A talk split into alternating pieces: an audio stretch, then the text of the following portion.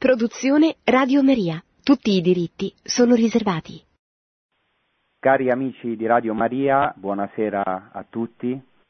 Nelle puntate precedenti mi sono soffermato sul ritrovamento di Gesù al Tempio di Gerusalemme e proprio oggi vorrei, come introduzione anche al ministero pubblico di Gesù Cristo, vorrei dedicare questa puntata tutta alla città santa di Gerusalemme, soprattutto perché in questo momento, normalmente trasmetto dalla Galilea, come molti di voi sapete, adesso sto trasmettendo proprio da Gerusalemme, dalla città santa, dal Monte degli Ulivi, ora siamo proprio all'ora del tramonto, mi trovo davanti a una vista meravigliosa della città santa al tramonto, infatti eh, sto guidando, sto facendo un servizio a un gruppo di presbiteri diocesani del, provenienti dai Redentoris Mater di Helsinki in Finlandia e di Copenaghen in Danimarca. Abbiamo fatto un pellegrinaggio bellissimo, siamo partiti dalla Galilea, poi siamo andati al Sinai, siamo saliti al monte Sinai, poi siamo passati in Giordania, abbiamo lì anche perché la Giordania è una terra molto interessante con tanti luoghi santi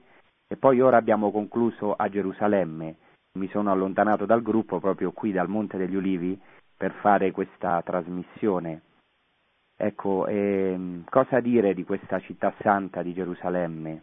Ecco, è importante entrare eh, in questo luogo santo della città perché questa è la città che Dio ha eletto, una città piena di contraddizioni, come sapete, di divisioni, di difficoltà, di caos, chi l'ha visitato l'ha notato, forse alcuni più deboli nella fede. È possibile che si siano scandalizzati del caos, che c'è a Gerusalemme, anche dei luoghi di mercato che ci sono, però io voglio subito sottolineare una cosa che dico anche a tutti i pellegrini che visitano qui la città santa, che Gerusalemme siamo noi, Gerusalemme è un'immagine di quello che noi siamo. Questa città tante volte piena di contraddizioni, come ho detto, anche di guerre interne, di dissidi, eh, di infedeltà anche, perché la storia di Gerusalemme è una storia di distruzione causata dal peccato del popolo, dall'infedeltà, dai tradimenti, dalle prostituzioni di Gerusalemme.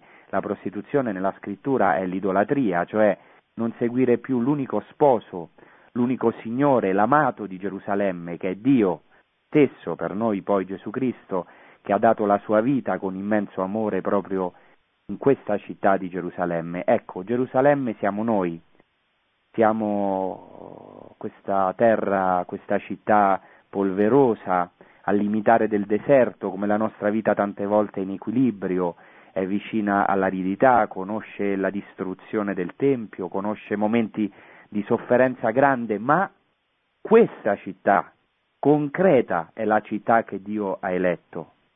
Ecco, la cosa molto importante è non scandalizzarci della nostra umanità, non scandalizzarci del nostro peccato, non scandalizzarci della povertà in questo senso spirituale alcune volte di Gerusalemme, perché la nostra povertà, è la nostra debolezza, è la nostra, se mi permettete questa parola, porcizia, la nostra polvere, è questa città che Dio ha eletto. E quindi questo è importante come introduzione, anche se alcuni di voi si sono recati a Gerusalemme o si recheranno a Gerusalemme, entrare in questa Gerusalemme ferita, come ha detto molto bene Papa Francesco nella sua ultima visita al Santo Sepolcro ha detto questo è un luogo ferito, ma per questo Gesù Cristo è stato ferito, è stato piagato proprio per curare le nostre ferite.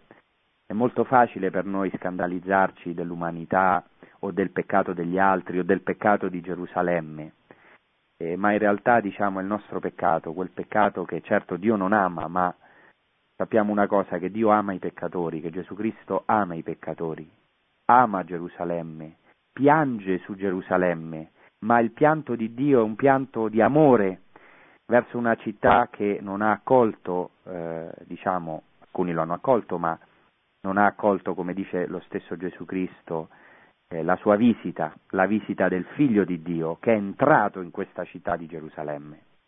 Bene, Gerusalemme già, possiamo subito dirlo, è un mistero, è il mistero del nostro peccato e il mistero della nostra elezione. Io non farò qui ovviamente tutta la storia di Gerusalemme, però vorrei cominciare subito con una cosa importante. Ecco, Gerusalemme è il luogo dove si cerca il volto di Dio. questo già nell'Antico Testamento, l'ho avuto occasione di dirlo anche in altre di queste puntate, ogni ebreo doveva andare tre volte all'anno a Gerusalemme per vedere il volto di Dio. Gerusalemme è la città dove si cerca il volto di Dio. E anche noi in fondo siamo in questa ricerca. Certo, Gesù Cristo ci ha già trovato con il suo amore in questa città, però è vero che noi tutti siamo come questa amata del Cantico dei Cantici, che è sempre in ricerca di questo amato, che per noi è Dio, che si è fatto carne in Gesù Cristo, è Lui il nostro amato. Ecco perché, per esempio, dice l'amata nel Cantico dei Cantici, cerca questo eh, amato che a un certo punto scompare, l'amato del suo cuore, e dice proprio ditemi dov'è l'amato del mio cuore. Ecco, fa il giro della città, dice qui sul mio letto lungo la notte ho cercato l'amore dell'anima mia, l'ho cercato ma non l'ho trovato. Quante volte facciamo questa esperienza che anche se Gesù Cristo è sempre con noi, è sempre vicino a noi, è sempre in Gerusalemme, ha steso le sue ali eh, su Gerusalemme, le ali della sua Shekinah. Infatti lui stesso dice Gerusalemme, Gerusalemme, quante volte ho voluto eh, stendere le mie ali come fa su di te come fa la gallina con i suoi pulcini, ma voi non avete voluto, per questo la vostra casa vi sarà lasciata deserta. Ecco, alcune volte noi sperimentiamo questo deserto, che non troviamo più l'amato del nostro cuore. Allora dice l'amata, mi alzerò e farò il giro della città, per le strade, per le piazze. Voglio cercare l'amore dell'anima mia. L'ho cercato, ma non l'ho trovato. Mi hanno incontrata le guardie. In Gerusalemme ci sono molte guardie, molta polizia, mi hanno incontrato le guardie che fanno la ronda in città e gli ho domandato, ho domandato loro, avete visto l'amore dell'anima mia? Ecco, questo è in fondo quello che noi cerchiamo, le orme luminose di Cristo, certo che non sono solo su, nei luoghi santi, perché noi sappiamo che noi siamo il luogo santo di Dio, che la Chiesa è il luogo santo di Dio, però tanti, questa è una tradizione fin dai primi tempi della Chiesa, la tradizione del pellegrinaggio, vari luoghi santi, cominciando da Roma, Compostela e anche a Gerusalemme, cercare l'amato, seguire le sue orme. E questa parola si è realizzata, si è realizzata in Maria Maddalena. Maria Maddalena è, è diciamo, eh, eh, figura della nostra anima in ricerca di Cristo. Maria Maddalena, eh, dice la scrittura, che da lei erano usciti sette demoni. Lei la peccatrice, sette demoni è un'immagine appunto della pienezza, dei demoni, dei peccati, non sappiamo, probabilmente era un'adultera, forse una prostituta, non sappiamo, ma ecco, alla fine cerca al sepolcro in questa città di Gerusalemme, si reca all'alba, il Signore eh, le concede un'alba e eh, dice al giardiniere, mentre ecco, era Gesù Cristo, lei pensava che fosse il custode del giardino, questo Vangelo che tutti conoscete, gli dice, Signore, ecco, questo custode gli dice, donna dimmi perché piangi, e, e, e, e Maria Maddalena gli risponde, Signore, se l'hai portato via tu, dimmi dove l'hai posto e io lo prenderò. E a questa grazia, in questo giardino eh, che stava appena fuori di Gerusalemme, dove Gesù era stato crocifisso, ci dice il Vangelo, c'era un giardino, in quel giardino un sepolcro vuoto nel quale nessuno era stato deposto. E ha questa grazia potersi incontrare con il volto di Dio, quel volto che generazioni e generazioni hanno cercato, anche in altre religioni, sempre l'uomo è ricerca di Dio, ha cercato di immaginarselo, di rappresentarselo. E poi nell'ebraismo tutti dovevano salire a Gerusalemme, come abbiamo detto nella scorsa puntata, per vedere il volto di Dio. Maria Maddalena si mette sulle orme di Cristo, sulle sue orme luminose a questa grazia, vedere il volto risorto di Cristo, il volto stesso di Dio. Ecco, questa è veramente Gerusalemme, la città dove Gesù Cristo risorto ha incontrato i suoi discepoli, ecco, dove si sono aperti i cieli. E per cominciare vorrei ricordare l'etimologia, o meglio diciamo quello che è contenuto nel mistero del nome, perché nella scrittura anche i nomi diciamo, sono profetici in un certo modo, racchiudono un mistero. Gerusalemme ha molti nomi nella scrittura, per esempio Ezechiele eh, dice il profeta Ezechiele che eh, Gerusalemme sarà chiamata con un nome nuovo e, e il suo nome sarà, là sarà il suo nome, è un gioco di parole tra, in ebraico perché eh, là in ebraico si dice Sham e nome si dice Shem. Ecco questo eh, bellissimo eh, così, eh, gioco di parole, proprio così finisce il libro del profeta Ezechiele. La città si chiamerà da quel giorno in poi là è il Signore. Adonai è il nome di Dio, Shamma, Sham, ecco, Yerushalayim, Yerushalayim è il nome ebraico per Gerusalemme. Non si chiamerà più Yerushalayim, ma Adonai Shamma. Non si chiamerà più Gerusalemme, ma il Signore è Shamma, è là. Il suo nome Shem è là, è Shamma. Ecco, è, è, è, è il luogo del Signore. Questa è Gerusalemme. Pensate che i, i rabbini hanno raccolto tutti i nomi di Gerusalemme nella scrittura e sono 70 nomi meravigliosi Alcuni fanno riferimento anche al peccato di Gerusalemme, attenzione come già ho detto all'inizio, nell'introduzione. Bene, il nome di Gerusalemme è interessante anche in arabo, dico tra parentesi, questa città dagli arabi, sia dai cristiani che dai musulmani, è chiamata Al-Quds. Al-Quds significa la santa, o meglio, letteralmente il santo, perché appunto in questo luogo, eh, nella tradizione, diciamo, anche questa città era legata al santo, cioè il tempio era chiamato il santo o il santo dei santi e poi diciamo anche nella tradizione araba si è conservato questo nome perché anche per i musulmani eh, diciamo non legato questo al tempio ma è la terza città santa anche per i musulmani. Il nome ebraico ovviamente eh, per noi è quello più importante, quello della scrittura.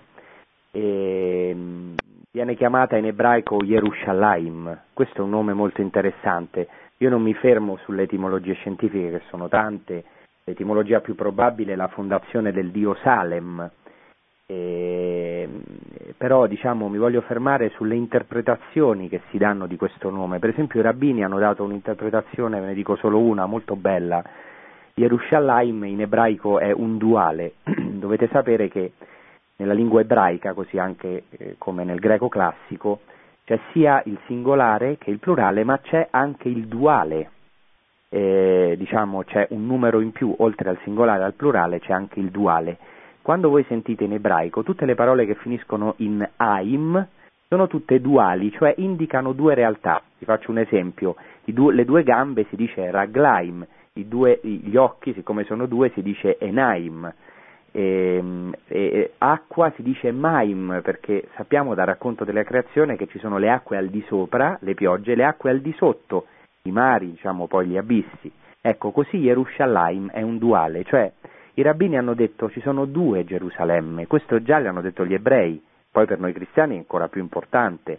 Hanno detto c'è una Gerusalemme terrestre e una Gerusalemme celeste. E noi sappiamo che questo veramente percorre tutta la scrittura. Già nel, nel racconto della Genesi, nel racconto della creazione, eh, in Genesi 2 si parla diciamo, di una sorgente che si divide in quattro fiumi, una di queste eh, fiumi è, è appunto eh, una sorgente che eh, fa riferimento proprio a Gerusalemme. E, e, e, poi diciamo tutta la scrittura è piena di Gerusalemme, quindi diciamo già c'è come un'allusione all'inizio della scrittura nel libro della Genesi, precisamente eh, in Genesi 2, dice, dice che in Genesi 2.10 dice che un fiume usciva da Eden per irrigare il giardino e poi si divideva e formava quattro corsi. Di questi quattro corsi il secondo fiume si chiama Gihon. E che cos'è Gihon? Gihon è la sorgente proprio di Gerusalemme la sorgente che si trova per chi ha visitato Gerusalemme, altrimenti ve lo ricordo, al, verso la fine della valle del Cedron, dove la valle del Cedron si incontra con la valle della Genna, verso sud-est della città vecchia di Gerusalemme, lì c'è la sorgente del Gihon, dove c'è anche la piscina di Siloe, dove Gesù manda il cieco nato a lavarsi nella piscina di Siloe, e lì c'è la sorgente, e questa sorgente è importantissima, è come un miracolo, perché eh, per chi ha visitato Gerusalemme sa che Gerusalemme, proprio come ho detto all'inizio della trasmissione, al limitare del deserto, proprio vicina al deserto e questa città è viva grazie a due sorgenti in particolare, quella del Gihon e poi la sorgente di Rogel che si trova dall'altra parte della città. quindi è grazie a questa sorgente di acqua viva eh, che Gerusalemme è viva. Così comincia la, il libro della Genesi e poi Gerusalemme eh, percorre tutta la scrittura e come finisce la Sacra Scrittura, eh, come si conclude, tutti lo sapete, con il libro dell'Apocalisse e in particolare con la visione della nuova Gerusalemme. Ecco, con la Gerusalemme celeste. Inizia con la Gerusalemme del giardino dell'Eden, infatti secondo gli ebrei il giardino dell'Eden è in corrispondenza con la Gerusalemme terrestre e si conclude nell'Apocalisse proprio con Gerusalemme, con una sorgente, Apocalisse 22.1, e mi mostrò, dice Dio mostrò a Giovanni, un fiume d'acqua viva, limpido come cristallo, che scaturiva dal trono di Dio e dall'agnello in mezzo alla piazza della città e da una parte all'altra del fiume si trova un albero di vita, ecco l'albero della vita del giardino dell'Eden, che dà frutti dodici volte all'anno, portando frutto ogni mese. Le foglie dell'albero servono a guarire le nazioni. Ecco, eh, questa sorgente ora non è più una sorgente naturale, terrestre, ma è un fiume di Dio che scaturisce dal trono di Dio, cioè da Dio stesso, e dall'agnello, dal fianco di Cristo, da cui sono sgorgate sorgenti di acqua viva, sangue d'acqua, questo torrente che lava il peccato del mondo, che ci vivifica, che ci risana. Ecco questo albero di vita che è la croce, che è la croce. Ecco, bellissimo questo. Quindi abbiamo all'inizio della Genesi questo giardino dell'Eden, che appunto gli ebrei dicono in corrispondenza con Gerusalemme, perché si nomina anche il Gihon, la sorgente di Gerusalemme, e alla fine proprio questo giardino, diciamo questa Gerusalemme celeste con questo fiume, questo giardino, il paradiso dove c'è questo albero di vita, questa Gerusalemme celeste che discende dal cielo, che è tutta divina, eh, ecco, eh, la, della santità di Dio, Dio che riveste, come abbiamo detto, la nostra povertà della sua santità. Ecco, è anche bello questo del giardino, lo dico tra parentesi, io ho fatto riferimento a Maria Maddalena perché come eh, appunto eh, Adamo ed Eva incontrano eh, in un giardino, c'è questo stupore di Adamo dopo la creazione di Eva, così anche ecco, in un giardino Gesù Cristo, il nuovo Adamo, darà la sua vita e Maria Maddalena lo incontrerà proprio in questo giardino. Ecco, e, e infatti, eh, diciamo, eh, per, secondo la tradizione ebraica, Gerusalemme, come ho detto, è in corrispondenza del giardino dell'Eden, del Tempio celeste.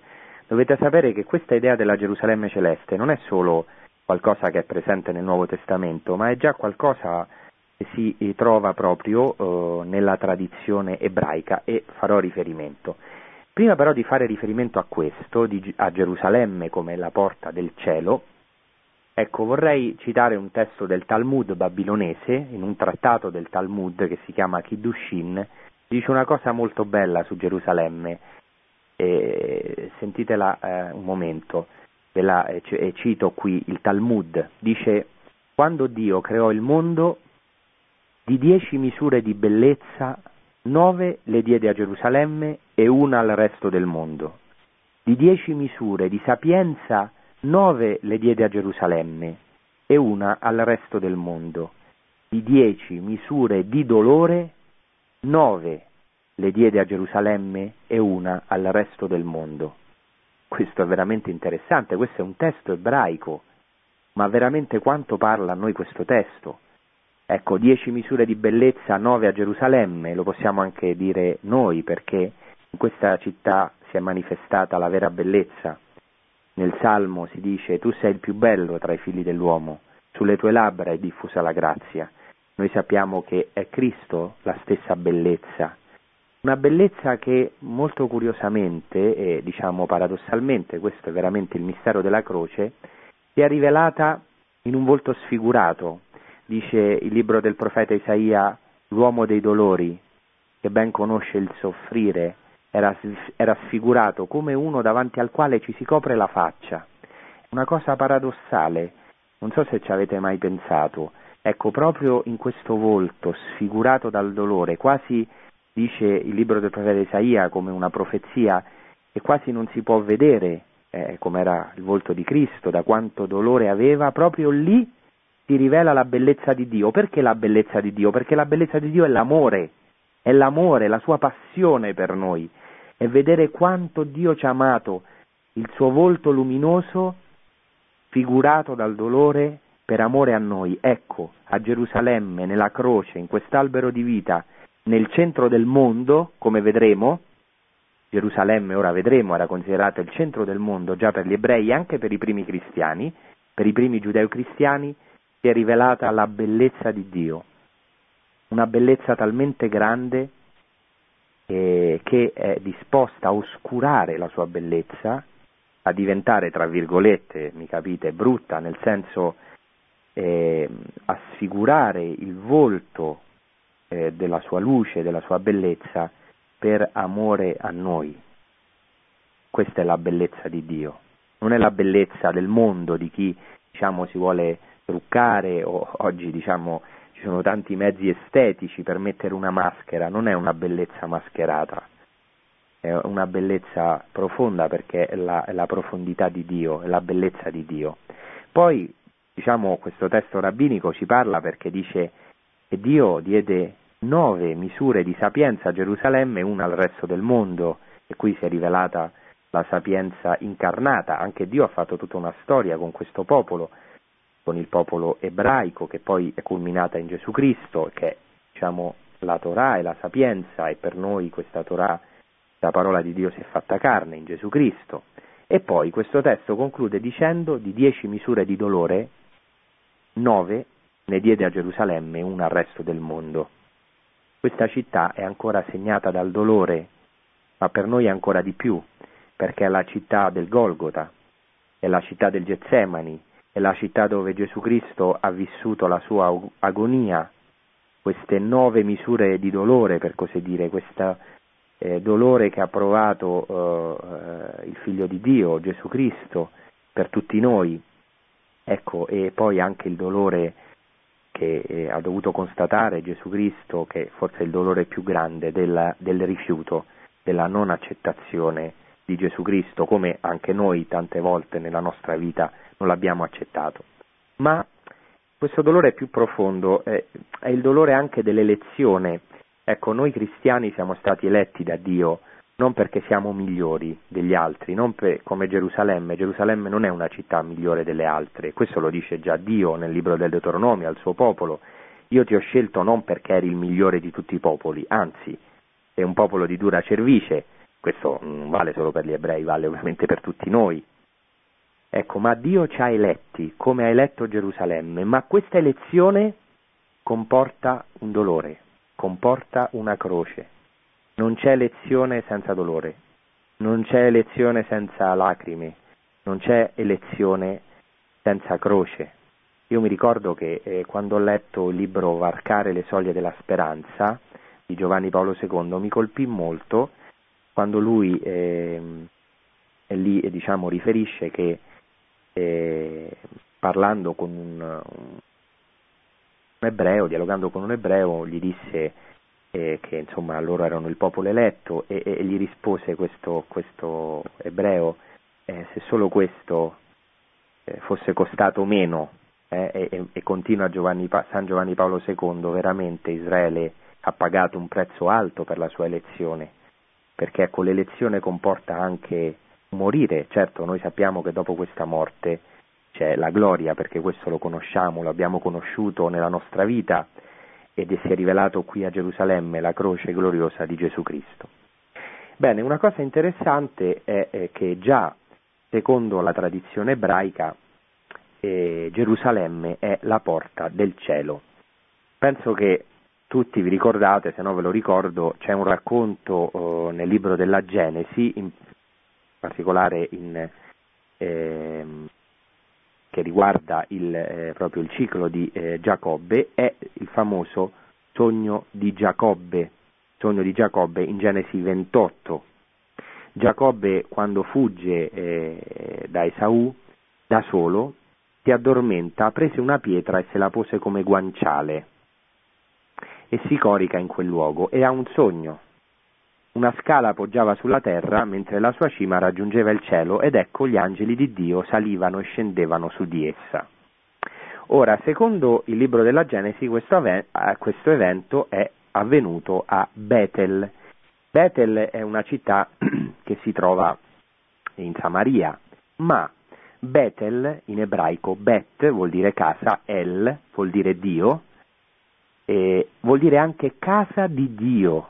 Bet El, proprio in ebraico, vuol dire casa di Dio. Allora la tradizione ebraica ha collocato questo evento del sogno di Giacobbe non tanto nella Betel geografica collocata in Samaria, ma a Gerusalemme, perché la casa di Dio è a Gerusalemme, a Betel. Quindi, a Gia- quindi Giacobbe, eh, addormentandosi su una pietra, in cui gli ebrei hanno visto dopo la pietra della fondazione del Tempio, che è anche la pietra della fondazione del mondo, in ebraico Even Shtia, la pietra della fondazione del mondo che era presente nel centro del mondo che era il Tempio, si addormenta e cosa vede? I cieli aperti. Vede i cieli aperti, vede una scala, in ebraico non è esattamente una scala, questo termine non si sa bene cosa significhi, forse significa una strada eh, ampia, comunque, ecco, vede questa strada o questa scala che tocca il cielo e gli angeli di Dio che salgono e scendono, vuol dire che il cielo è aperto. Infatti, subito dopo, Giacobbe, quando si risveglia, dice, certo, il Signore è in questo luogo, si usa la parola Macom, che si usa anche per il Tempio, e io non lo sapevo, e dice, quanto è terribile questo luogo, questa è proprio Bet El, dice, la casa di Dio, e dice, questa è la porta del cielo, in ebraico Shar Hashamayim e poi prende la pietra che si, è, si era posta come cuscino, è interessante questo che Giacobbe reclina il suo capo su questa pietra, certo non è che sia molto comoda la pietra, ma ecco il figlio dell'uomo poi Gesù Cristo non avrà dove reclinare il capo. E dove reclinerà il suo capo? Al centro del mondo, a Gerusalemme, sulla croce, lì reclinerà il suo capo, perché lui è la vera pietra, la pietra scartata dai costruttori che è divenuta testata d'angolo. Ma adesso quello che ci interessa è che proprio questo sogno, in questo sogno di Giacobbe c'è questa rivelazione che eh, il luogo del Tempio è la porta del cielo e eh, nella seconda parte della trasmissione ecco, vorrei eh, approfondire questo nella tradizione ebraica, come già ho cominciato, e poi vedere come tutto questo si compie in Gesù Cristo. Certo già lo potete intuire perché questa scala noi sappiamo che è la croce che ha aperto il cielo eh, dove gli angeli di Dio salivano e scendevano, anzi dove Dio stesso si è rivelato e entrando in questa croce scomoda, come questa pietra che aveva come cuscino Giacobbe, ecco, ha aperto il cielo in Gesù Cristo, nella resurrezione di Gesù Cristo che è avvenuta in questa città di Gerusalemme, che appunto la città del Gran Re, come ho voluto intitolare questa trasmissione. Il Gran Re era Davide, il Gran Re è Dio, il Gran Re è nostro Signore Gesù Cristo, che è morto come un re fantoccio sulla croce, con un'iscrizione, questo è il re dei giudei, hanno scherzato con lui, è stato coronato di spine, quindi un falso re, lo hanno rivestito di porpora, gli hanno messo una canna, segno dello scettro, di un finto scettro, ma lui veramente era il grande re, ecco il re dei cieli che ci ha aperto questo regno celeste. Bene, adesso facciamo eh, una pausa musicale e dopo continueremo con la seconda parte della trasmissione.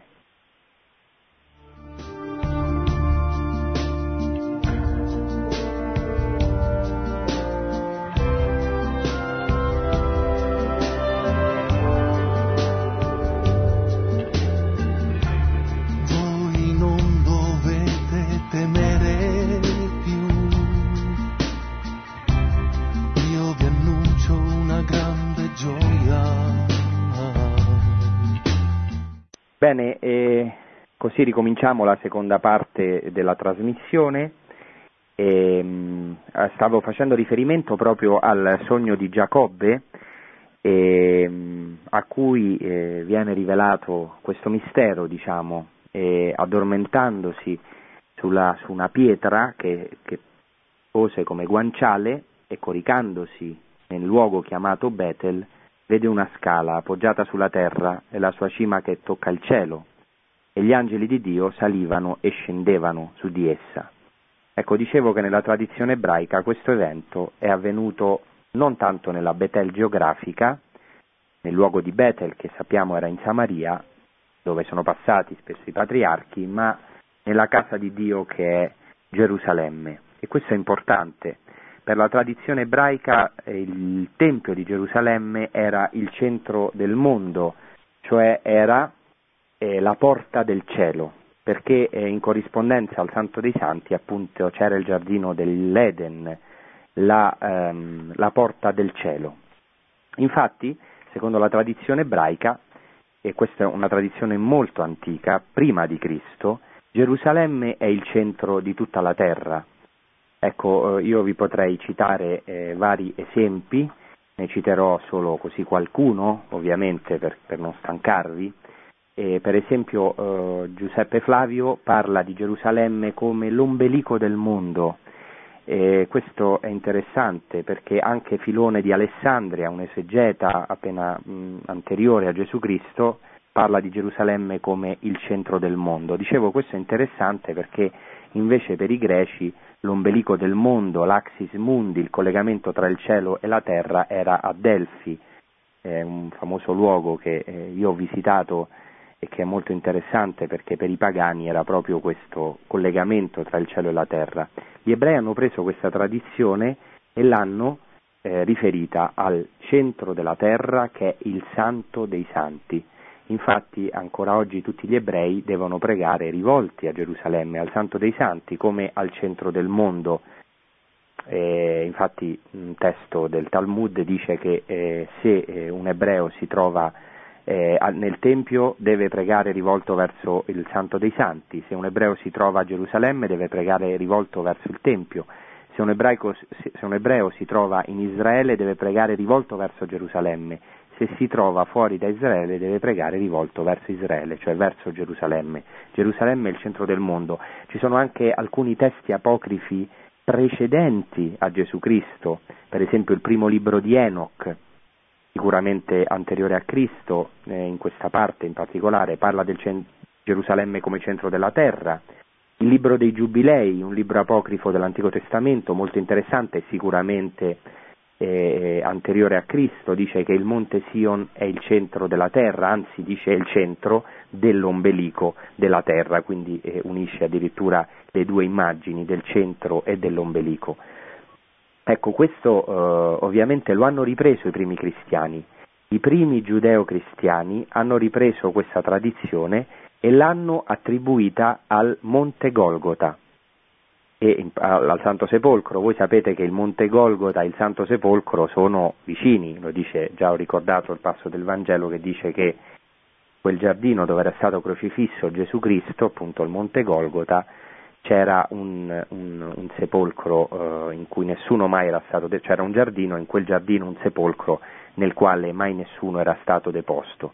Ecco, quindi i primi giudeo-cristiani, e qui ci sono molti testi dei padri, anche degli apocrifi del Nuovo Testamento, sottolineano questo fatto, che ora la porta del cielo, il centro della terra, è eh, il Golgota, è il Santo Sepolcro, lì dove appunto eh, Gesù Cristo, Dio stesso, mh, ha voluto manifestare il suo amore eterno per gli uomini e eh, lì dove eh, è successo l'evento che ha trasformato la nostra vita perché il cristianesimo non è primariamente una dottrina, anche se in queste trasmissioni no, stiamo cercando di approfondire alcuni elementi, anche intellettualmente, perché la fede è anche ragione, è anche intellettuale, ma la fede non è solo questo, la fede cristiana innanzitutto innanzitutto è una notizia, è una notizia, non è una filosofia innanzitutto, non è una dottrina il cristianesimo, il cristianesimo è una notizia che Gesù Cristo è risorto dai morti, che un uomo è tornato dal sepolcro, quest'uomo è anche Dio, è tornato dal sepolcro, che Cristo è risorto. E questo diciamo è risuonato dal centro della terra, questo centro ideale di Gerusalemme, anche i padri sottolineano proprio questo, che eh, Gerusalemme, il santo Golgota, è il centro del mondo, perché i primi giudeo-cristiani hanno ripreso le tradizioni ebraiche e le hanno eh, viste compiute in Gesù Cristo. Per esempio, eh, se voi andate al Golgota eh, vedrete che sotto il Golgota c'è una, una specie di caverna un, dove hanno fatto anche un'abside, un'antica chiesa bizantina, una chiesetta, e eh, in questa eh, caverna c'è una tradizione importante che si ricorda qui, che i primi giudeo-cristiani ricordavano, che ci testimoniano anche alcuni apocrifi, come per esempio l'apocrifo La caverna dei tesori, che è un apocrifo eh, interessante da leggere. E eh, qual è questa tradizione? Ecco, secondo la tradizione ebraica, eh, Adamo sarebbe morto eh, nel Tempio, nel luogo del Tempio. È interessante perché secondo il Targum Adamo è stato creato eh, da eh, diciamo, eh, quattro acque della terra, da miscuglio di varie acque della terra, segno appunto dell'universalità di Adamo, ma anche dalla polvere del Tempio, cioè già Adamo è un essere liturgico, già ha qualcosa, questa è l'immagine, no? Ma non solo Adamo è stato diciamo, creato eh, nel giardino dell'Eden in corrispondenza del luogo del Tempio, ma anche sarebbe morto proprio a Gerusalemme nel Tempio. Ovviamente questa è un'idea teologica, non è certamente un'idea storica, ma i primi cristiani, i primi i giudeo-cristiani hanno ripreso questa tradizione e l'hanno applicata al eh, Golgota e al Santo Sepolcro e in particolare al Golgota, cioè a questa piccola caverna che è sotto il, la roccia del Golgota, molto interessante, hanno detto che lì dove è morto Adamo, lì il sangue di Cristo effuso dal santo Golgota, dal nuovo Adamo, ha vivificato l'uomo vecchio, ha vivificato il vecchio Adamo, soggetto alla morte, come sappiamo, a causa del peccato. in quell'Adamo ci siamo tutti noi e questa diciamo l'idea teologica molto forte e anche la buona notizia che anche oggi noi diciamo possiamo accogliere e quindi il nuovo Adamo ecco, sarebbe sceso fino alle profondità di questa grotta, perché questa grotta appunto fino alle profondità della terra, fino alla nostra caverna, il nuovo Adamo per salvare l'Adamo, diciamo il vecchio Adamo morto lì. Infatti nella tradizione orientale sapete che è molto importante di, anche, anche, nella nostra tradizione la discesa agli inferi, ma nella tradizione orientale, in particolare iconografica, forse alcuni di voi avete visto l'icona di Gesù Cristo che scende agli inferi e prende per mano Adamo ed Eva, cioè prende eh, per mano l'uomo morto a causa del peccato. Ecco, il nuovo Adamo viene a riscattare dal potere della morte, dal potere del demonio, perché Adamo era morto, diciamo così, per aver creduto alla tentazione, cioè aver creduto alla seduzione del maligno, alla seduzione del demonio, ma nel luogo, nello stesso luogo dove Adamo è morto, lì nello stesso luogo è stato vivificato dal nuovo Adamo. Come noi cantiamo nella liturgia latina, nella notte di Pasqua, felice colpa che ha meritato un così grande Salvatore. Ecco, questa è, è per noi una buona notizia, ecco perché anche per noi eh, Gerusalemme, in particolare il Golgota, il Santo Sepolcro, sono il centro del mondo, sono la porta del cielo, lì dove i cieli sono aperti. Per noi cristiani il cielo è aperto, la porta del cielo è aperta. Questa porta è il costato di Gesù Cristo, il gran re, eh, il re di Gerusalemme, il vero re della Gerusalemme celeste, ecco che ci ha aperto questa via, diciamo possiamo dire questa autostrada nel suo costato, in modo che tutti noi veramente possiamo accedere. E infatti c'è una cosa molto interessante che eh, quando Gesù Cristo muore sulla croce, io questo lo ricordo spesso, ho avuto modo anche di ricordarlo in queste puntate, quando muore Gesù Cristo si squarcia il velo del Tempio. Questo non è una maledizione verso il popolo ebraico o il fatto che Dio abbia annullato l'alleanza col suo popolo, perché l'alleanza col suo popolo è eterna, ma è veramente una rivelazione, perché tutto quello che avviene in Gesù Cristo, nel suo corpo, nella sua storia, nella sua vita, è una rivelazione divina. Il velo del Tempio si squarcia perché ora quel santo dei santi in cui poteva entrare il, sacerd- il sommo sacerdote una volta all'anno, quindi che era chiuso, il cui accesso era chiuso al popolo ebraico e tanto più ai popoli gentili, ecco adesso è aperto, adesso è aperto il velo del Tempio è aperto, la porta del cielo è aperta. Ecco, Dio in Gesù Cristo ci dà questa scala diretta, diciamo così, verso il cielo. Certo, questo poi implica anche tutto un cammino lungo anche nostro di conversione, ma ecco, questa è veramente la grazia di Gesù Cristo, gratuita ed anche eterna, questa via eterna, dice la lettera agli ebrei, nuova e vivente, che Dio ha inaugurato attraverso il velo, cioè attraverso la carne di Cristo. Ecco, questo è importante. E dicevo che eh, nel Tempio di Gerusalemme, tutto il Tempio, quindi il cuore, il centro di Gerusalemme, di tutta la terra, era diciamo, basato eh, su una, una, certa struttura di divisione, cioè non, non tutti potevano entrare nel Tempio, per esempio i pagani erano separati dall'ambiente del Tempio, dallo stesso santuario. Pensate che gli archeologi hanno trovato, ancora oggi si possono vedere, delle iscrizioni in greco eh, in cui si proibisce ai pagani di entrare nell'area del santuario e quindi dovevano rimanere nella spianata del Tempio in quello che si chiamava appunto il cortile dei gentili o l'atrio dei gentili, la, l'atrio dei pagani, e non potevano oltrepassare un muro eh, se non sotto eh, pena di morte, cioè se passavano questo muro erano addirittura soggetti alla pena di morte.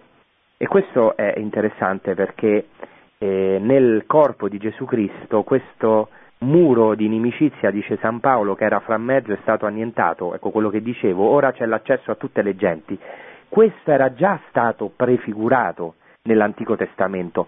Nell'Antico Testamento, attenzione, è molto chiaro che il Tempio Gerusalemme sarà una casa di preghiera per tutti i popoli, cioè la metropoli di tutte le genti, la metropoli potremmo dire di tutti i pagani, è la città, così se mi permettete, multietnica per eccellenza. Ethnos è proprio la parola greca per dire pagani, Ecco, la mia casa sarà chiamata casa di preghiera per tutti i popoli, questa parola che poi riprenderà Gesù Cristo eh, quando appunto anche nella eh, cacciata dei mercanti dal Tempio dirà non, non, fate della mia casa un luogo di mercato, la mia casa si chiamerà casa di preghiera per tutti i popoli. E ci sono dei testi bellissimi, dei testi veramente bellissimi nell'Antico Testamento su questo, per esempio nel libro del profeta Isaia, c'è anche un parallelo nel libro del profeta Michea, c'è questa visione proprio all'inizio del libro, in eh, Isaia eh, 2 c'è questa visione, alla fine dei giorni il monte del Tempio del Signore sarà elevato sulla cima dei monti e si innalzerà sopra i colli e ad esso affluiranno tutte le genti. Verranno molti popoli e diranno venite, saliamo al monte del Signore, al Tempio del Dio di Giacobbe, perché ci insegni le sue vie, possiamo camminare per i suoi sentieri, poiché da Sion uscirà la legge e da Gerusalemme la parola del Signore. Spezzeranno le loro spade, ne faranno aratri, delle loro lance faranno falci, una nazione non alzerà più la spada contro un'altra nazione, non impareranno più l'arte della guerra.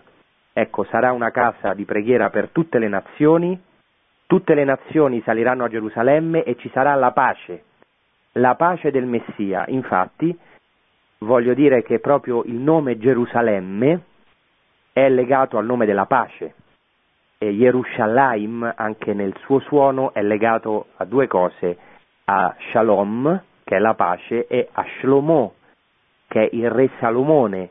Già nella parola Salomone c'è questa parola della pace, perché il re Salomone è il re appunto di pace, dopo tutte le guerre che fece il padre Davide, che dovrà edificare il Tempio. Ecco, nel cuore di Gerusalemme c'è questa parola, shalom, ed è importante termine, al termine di questa trasmissione entrare in profondità in questa parola shalom. Shalom in ebraico non significa solo pace. La radice shalam, che è presente del resto anche in arabo, no? Salam, ma con cui si formano molte parole, per esempio la parola integrità, salute, salama, si, questa, si, formano proprio con questa radice, perché sia l'ebraico che l'arabo, che le lingue semitiche, e, e, sono bellissime perché con una radice si strutturano tutte le varie parole, si costruiscono, per così dire fioriscono le varie parole, così anche in ebraico. La radice shalom vuol dire essere integro, essere perfetto, si dice anche delle offerte, dei sacrifici che sono integri, sono immacolati, sono shalim, come si dice anche in aramaico, in ebraico c'è anche un'altra parola simile, tamim, cioè fa riferimento a questa perfezione, a questa integrità, cioè la pace, lo shalom che porterà il Messia non è solo una pace politica, un'assenza di guerra, ma è una pace profonda, è un sinonimo di felicità, di perfezione, di completezza, di pienezza della vita, di vita, di vita eterna.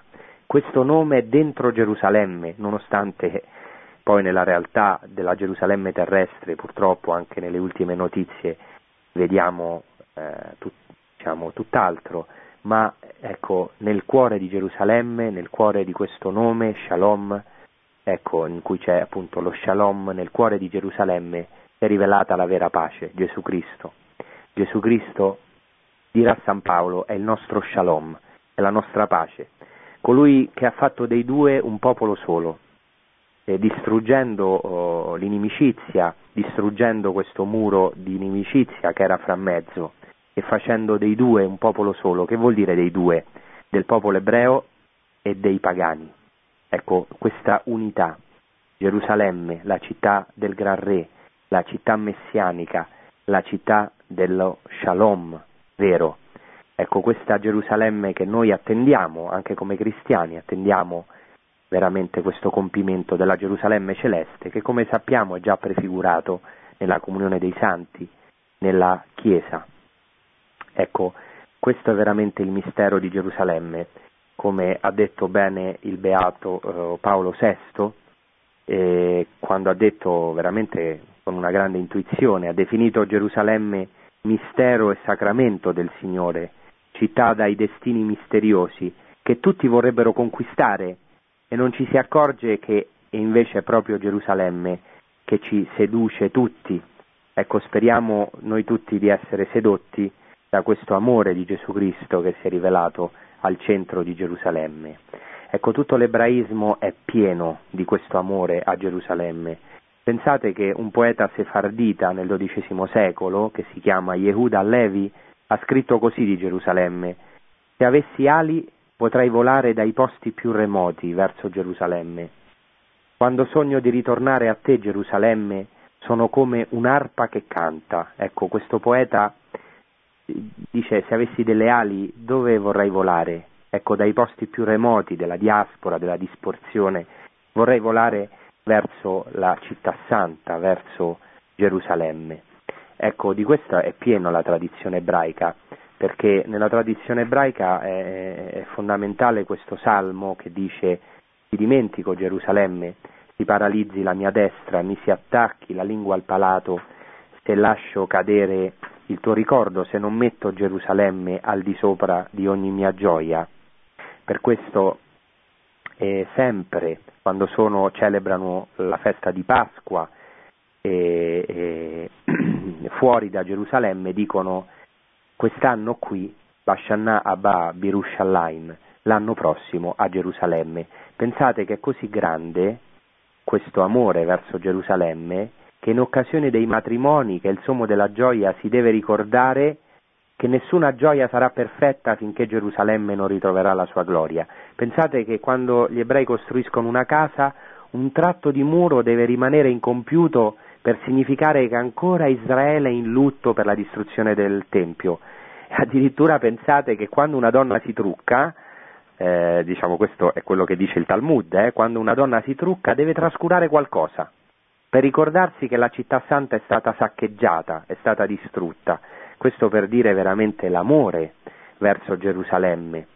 E, ecco, anche noi potremmo dirlo in un altro senso, certo noi abbiamo già questa pienezza del Tempio, questa pienezza del Messia e allora possiamo dire se ti dimentico Gerusalemme, cioè soprattutto se dimentico la Gerusalemme celeste, se dimentico il regno dei cieli e si paralizzi la mia destra. Ecco, per concludere volevo ricordare la parola del profeta che dice in Gerusalemme sarete consolati. Ecco, questo noi sappiamo che si è compiuto in Gesù Cristo. Gesù Cristo è il consolatore, è il paraclito. Lui stesso dice nel Vangelo di Giovanni, nel suo discorso nel cenacolo a Gerusalemme, dice io vi darò un altro paraclito, un altro consolatore, perché rimanga per, con voi per sempre. Ecco, sappiamo che il primo consolatore è Gesù Cristo, vi darò un altro consolatore.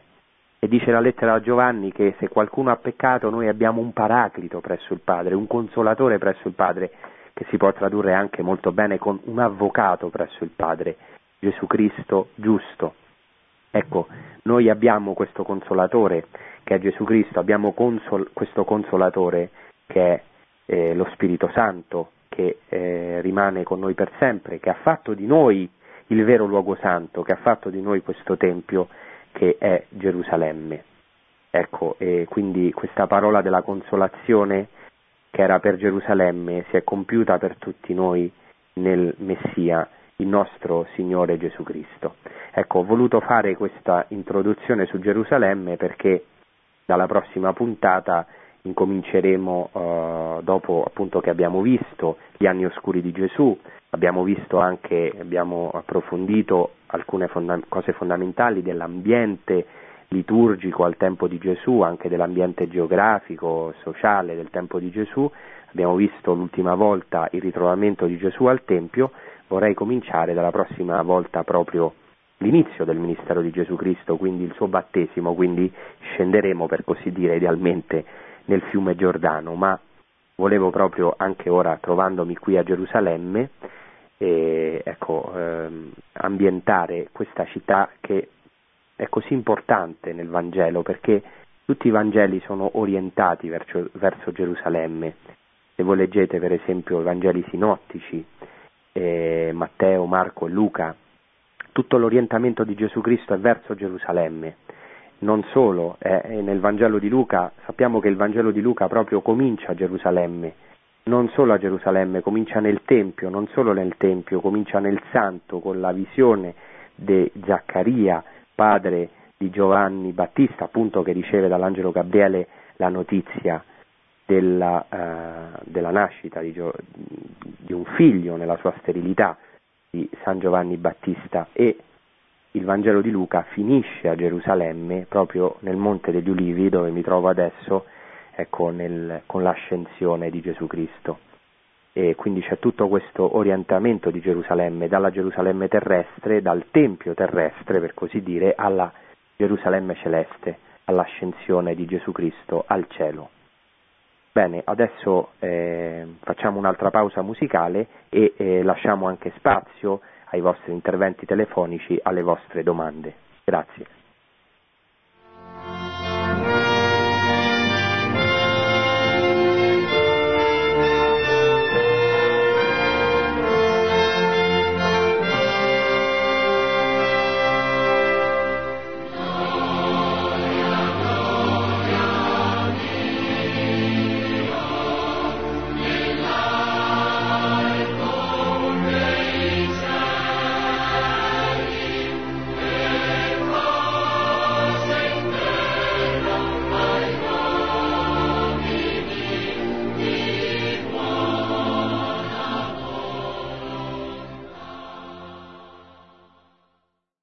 Pronto?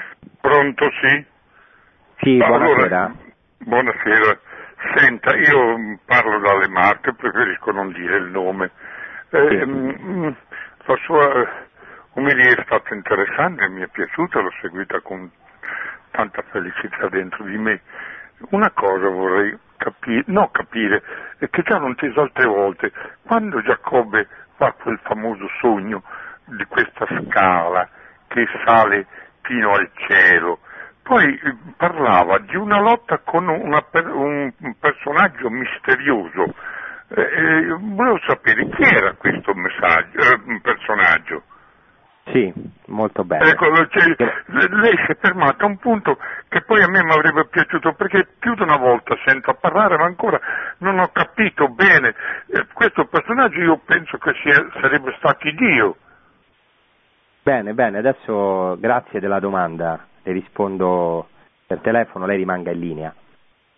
Ebbene, eh, eh, sono contento di questa domanda perché eh, ci permette di eh, entrare in un dettaglio importante della scrittura. Io quando ho, ho studiato all'università, mi hanno detto molte cose su questo incontro, scontro di Giacobbe con questo personaggio, no? Perché poi purtroppo alcuni esegeti eh, vanno un po' così, purtroppo per le nuvole, ma questa uh, parola è, è, fondamentale. L'incontro uh, di Giacobbe, lo scontro, o meglio la lotta di Giacobbe con l'angelo, è un angelo, ma possiamo dire che chi lotta con l'angelo lotta con Dio. Ecco, proprio l'altro ieri sono stato al fiume Yabok, ho avuto questa grazia e proprio lì ho fatto una catechesi a questi sacerdoti che sono in questo pellegrinaggio. Abbiamo avuto uh, veramente questa grazia di eh, rivedere questo evento eh, di Giacobbe che ha una notte, è una notte, la, no, la notte di Giacobbe, cioè la notte della crisi, è molto esistenziale questa parola, prende le sue due mogli, le due schiave, i suoi undici bambini e passa questo guado del fiume Yabok e poi fa passare loro il torrente, perché qual è il problema? Che dietro a Labano, che lo sta inseguendo, adesso non vi dico tutta la storia, perché Giacobbe era molto furbo, era riuscito eh, a, a, diciamo, a, produrre con il gregge di Labano tutte, diciamo, il gregge tutto a suo favore e poi diciamo, era un po' scappato da Labano un po' con, con, con, con, le ricchezze che non gli aveva rubato ma che con la sua scaltrezza era riuscito a guadagnare da questo zio Labano e davanti a Esaù oltre lo Yabok. Allora manda le sue ricchezze manda i suoi figli le sue eh, mogli e le sue schiave, in modo che forse Saù si compatisce a vedere tutto questo torrente di ricchezza, ma lui rimane solo, rimane solo quella notte e un angelo lotta con lui, è un angelo che lotta con lui. Questo è un segno de, di alcuni momenti nella nostra vita in cui noi siamo come circondati, abbiamo dietro e davanti, siamo delle situazioni in cui siamo stretti, in cui ci troviamo soli durante la notte per quante ricchezze abbiamo, per quanti affetti abbiamo, per quante furbizie nella nostra vita, anche in senso positivo, tante cose che siamo riusciti a fare, le nostre abilità, ma rimaniamo soli e Dio lotta con noi. E questo può avvenire attraverso un momento di crisi, una sofferenza, una croce che Dio permette nella nostra vita, in cui siamo soli, che per quante ricchezze, quanti affetti abbiamo intorno non ci bastano. E questo è il grande mistero, Dio lotta con noi. E Giacobbe lotta, lotta, capisce che in quella crisi, in quella notte, in quel momento terribile di angoscia, di angustia interiore, ecco lì c'è Dio stesso. E allora si aggrappa a questo angelo, gli chiede il nome, l'angelo gli dice nessuno lo può sapere, è misterioso, ma e allora l'angelo gli dice lasciami, ma lui si aggrappa, si aggrappa all'angelo, cioè si aggrappa a Dio, è un'esperienza profonda esistenziale di preghiera, di incontro con Dio e dopodiché non lo vuole lasciare finché non lo benedice. E questo angelo interessante, Dio stesso gli tocca l'articolazione del femore, cioè lo rende zoppo, poi Giacobbe per tutta la vita sarà zoppo, perché? Perché dovrà imparare ad appoggiarsi in Dio. Per questo l'angelo le benedice e gli dice tu non ti chiamerai più Giacobbe, ma ti chiamerai Israele, che vuol dire forte con Dio. Cioè non ti appoggerai più in te stesso, nella tua scaltrezza, ma, in, ma, hai imparato ad appoggiarti in Dio, esci da questa lotta con Dio che sembra anche dura perché dice ma come? Dio lotta con me, mi vuole bene, lotta, sì, lotta, lotta, lotta, finché non ci arrendiamo, finché non capiamo che se non ci aggrappiamo a Lui, non ci appoggiamo in Lui, non possiamo fare niente. Ecco, questo molto in breve, ovviamente ho spiegato in pochi minuti, ho impiegato un po' più di minuti, però perché è un evento eh, fondamentale nella scrittura e noi, diciamo, io ho avuto la grazia anche di riceverlo nelle catechesi del cammino perché ecco, è un corso molto lungo, una catechesi molto lunga che si deve capire poi anche cammino di fede esistenzialmente. Bene, passiamo alla prossima domanda, al prossimo intervento telefonico. Pronto? Sì, pronto? Pro- Pronto, uh, buonasera padre Francesco. Buonasera. Sono Teresa Buona... e chiamo da Città di Castello. Sì, buonasera. Io, buonasera. Ascolti, io ho avuto due, eh, una, la, la, prima grazia di chiamare stase, stasera, non mi è mai riuscito di prendere Radio Maria, prendo adesso che parlo con lei. Ho, bene, caricato, tutte le sue, ho caricato tutte le sue lezioni le, che sì. sento perché ho avuto la gioia di essere in Terra Santa a, da dicembre a gennaio di quest'anno, una settimana, ah, nove, giorni. Quindi eh, per me è stata un'esperienza, mh, diciamo che eh, Gerusalemme è esplosa dopo, quando sono tornata a casa, il vero viaggio è cominciato a casa. E quindi sì. anche adesso che sentivo la spiegazione che ha fatto al signore che ha telefonato prima di me, ha, io la sentivo mentre ero in attesa e le devo dire veramente grazie, profondamente grazie per quello che dice perché eh, quello che io ho provato lì, ed eravamo un gruppo di 70 persone e chi più e chi meno sono tutti stati sedotti da Gerusalemme e tutti tutti pur sapendo di poter trovare Gesù in ogni tabernacolo della Chiesa, delle nostre chiese qui in Italia, però siamo stati, ehm, non so perché io non me lo so spiegare, ma sento una necessità di eh, tornare a Gerusalemme, non, mi sento attratta, questa è la parola giusta, eh, da Gerusalemme. Quindi io, eh, la domanda che le volevo fare è questa. Ehm, e no, cioè, non, io non sono, sono, credente, cattolica, praticante, mi attivo molto nella mia parrocchia, ma questo innamoramento che ho di Gesù e di Dio, ma che sta crescendo anche per Gerusalemme fino a, a leggere, studi, fare, è una cosa solo mia di conoscenza o è una tentazione che mi allontana dalla fede di Gesù e Eucaristia? A me mi sembra proprio che, cioè, mi sembrano quasi che le due cose siano uguali qualche volta, cioè, io so che trovo Gesù nelle Eucaristie e per me è una cosa importantissima andare alla messa e, e fare la cena con Gesù, ma se penso al cenacolo, a quello che ho visto, non tanto lì, quando sono tornata e quando ogni volta leggo il Vangelo, quando ogni volta riapro le pagine, quando ogni volta io non lo sento solo, non lo vedo solo, lo respiro e quindi mi sembra di essere là e dico questo innamoramento a posteriori di Gerusalemme è un, un segno comune che hanno tutti, visto che lei ha tante esperienze di, di, mm, di pellegrini, diciamo, perché io penso sì. che siamo pellegrini sempre, dovunque e comunque, perché si cerca sempre Dio. Ed certo. è una certo. cosa buona che mi, io sento che non mi allontana da Dio, però volevo magari avere una conferma da una persona come lei che ha questo amore per Gerusalemme e per le fonti della nostra fede. E se Bene. poi magari le riesce, una curiosità mia, di tutte le porte di Gerusalemme, le otto porte che sono rimaste, magari poi dopo se, se ha tempo ne sì. spiegherà, ma esiste ancora la porta su cui Gesù è passato quando ha attraversato per andare al Calvario? Sì, la ringrazio bene. di tutto e poi assento per radio. Grazie per Grazie tante, grazie. Bene, ringrazio Teresa e anche una testimone di questa, della bellezza di questo pellegrinaggio. Ho detto una cosa molto saggia che eh, i frutti si vedono a casa, perché non è tanto un pellegrinaggio sentimentale solo, ma i frutti del pellegrinaggio si vedono poi al ritorno, perché sempre queste esperienze di pellegrinaggio si, ci superano per questo, come diciamo sempre noi pellegrini, non bisogna avere paura perché eh, anche se magari non si provano emozioni venendo qui, perché la, i luoghi santi hanno una grazia, cioè hanno un potere, questa è la grazia dei luoghi santi. Questo non è ovviamente un, un, un'esaltazione del luogo eh, fisico, i padri della Chiesa sempre sono stati attenti, no? hanno detto i luoghi santi sono importanti, hanno una grazia grande, ma Dice per esempio San Girolamo non importa visitare il luogo santo se eh, uno non vive bene, cioè se uno rifiuta la croce di Cristo, nel senso che eh, eh sono per, pericoloso una certa idea magica dei luoghi santi, ma come ha detto bene Teresa, cioè la nostra fede è storica, quindi avere un amore anche per la carne di Cristo, questo è importante.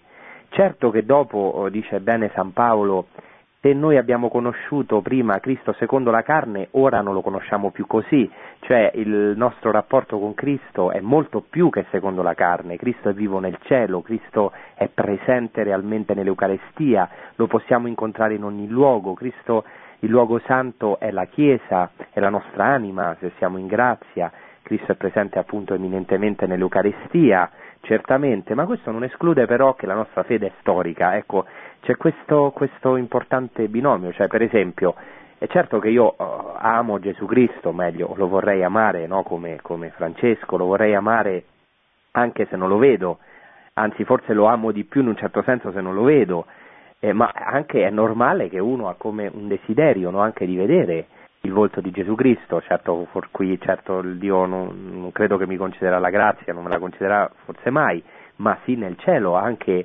ecco, eh, poter vedere il volto di Cristo, perché noi uomini siamo concreti, abbiamo bisogno anche di segni concreti, ecco perché c'è l'Eucarestia, che è il segno visibile della realtà invisibile. Quindi eh, non è male amare i luoghi santi eh, se, diciamo, come penso che Teresa abbia, abbia ben capito, se avere un amore un, un, veramente grande per i luoghi santi, eh, se non, non, è male questo, se eh, diciamo, a questo corrisponde diciamo, una certezza che Cristo è, è veramente presente, specialmente nella liturgia, nella Chiesa, nell'Eucaristia. E poi per quanto riguarda anche questo, volevo così citare una fa- frase di Goethe che dice una cosa molto bella, se vuoi capire la poesia di un poeta devi conoscere la sua terra. E noi sappiamo che il vero poeta è Dio, no? che non c'è poeta più grande di Gesù Cristo, e, e se vuoi capirlo, diciamo, se vuoi capire la poesia di un poeta devi conoscere la sua terra. Ecco, questo, con questo voglio concludere. Per quanto riguarda la porta dove è passato Gesù Cristo nella sua via verso la croce, non sappiamo con esattezza, ma certo sappiamo che Cristo eh, è passato varie volte per varie porte di Gerusalemme e dopo il suo arresto sicuramente è passato nella porta in prossimità del torrente Cedron, che doveva essere in corrispondenza all'attuale porta di eh, Santo Stefano, chiamata anche Porta dei Leoni o Bab el Sittim Mariam in arabo, che è quella diciamo, che, eh, con cui comincia la via, eh, dopo dove comincia la via dolorosa, quindi lì doveva essere eh, la porta, però poi il tragitto della via Crucis esattamente storicamente non, non lo conosciamo. Bene, passiamo alla prossima telefonata. Pronto? Pronto? Sì, pronto? Sì. Pronto, buonasera, sono Lucilla da Roma. Sì, eh, buonasera. Intanto eh, ritengo che sia una grazia di aver preso l- la linea e volevo sì. Sic- anch'io confermare quello che ha detto la signora mh, Teresa, eh, che la, la, Terra Santa rimane nel cuore e aiuta eh, poi ecco, quando uno torna a casa nella riflessione. Insomma. Ecco, questo volevo dire, ringraziarti per eh, tutte le catechesi, quando posso ascolto. Grazie, grazie ancora e arrivederci, Bene. Don Francesco. Bene, grazie tante Lucilla, grazie e passiamo quindi alla prossima telefonata. Pronto? Pronto? Sì, pronto? Sono, sono Maria dalla provincia di Torino e sì. prima di tutto la ringrazio di quella bella catechesi che fa sempre. Eh, volevo dirle eh, faccio una domanda un po' non troppo religiosa, ma la, la, la mm, capitale di, eh, sionista, sionista di, è Tel Aviv, vero mi pare? Sì. È Tel Aviv. E c'era il tempo di Gesù questa, questa città oppure l'hanno fabbricata i sionisti? Benissimo, grazie della risposta. Le, le, le, rispondo, le rispondo subito se attende in linea. Bene, ehm, diciamo che ehm, la capitale oggi ehm, religiosa per eh, gli ebrei è Gerusalemme, però questa capitale anche diciamo, vorrebbero riconoscerla come, che sia riconosciuta come capitale politica perché per gli israeliani, per gli ebrei la capitale vera è Gerusalemme, però oggi diciamo questa da, da, da, da tutti gli stati da, dalla maggioranza degli stati eh, la capitale di Israele è riconosciuta in Tel Aviv.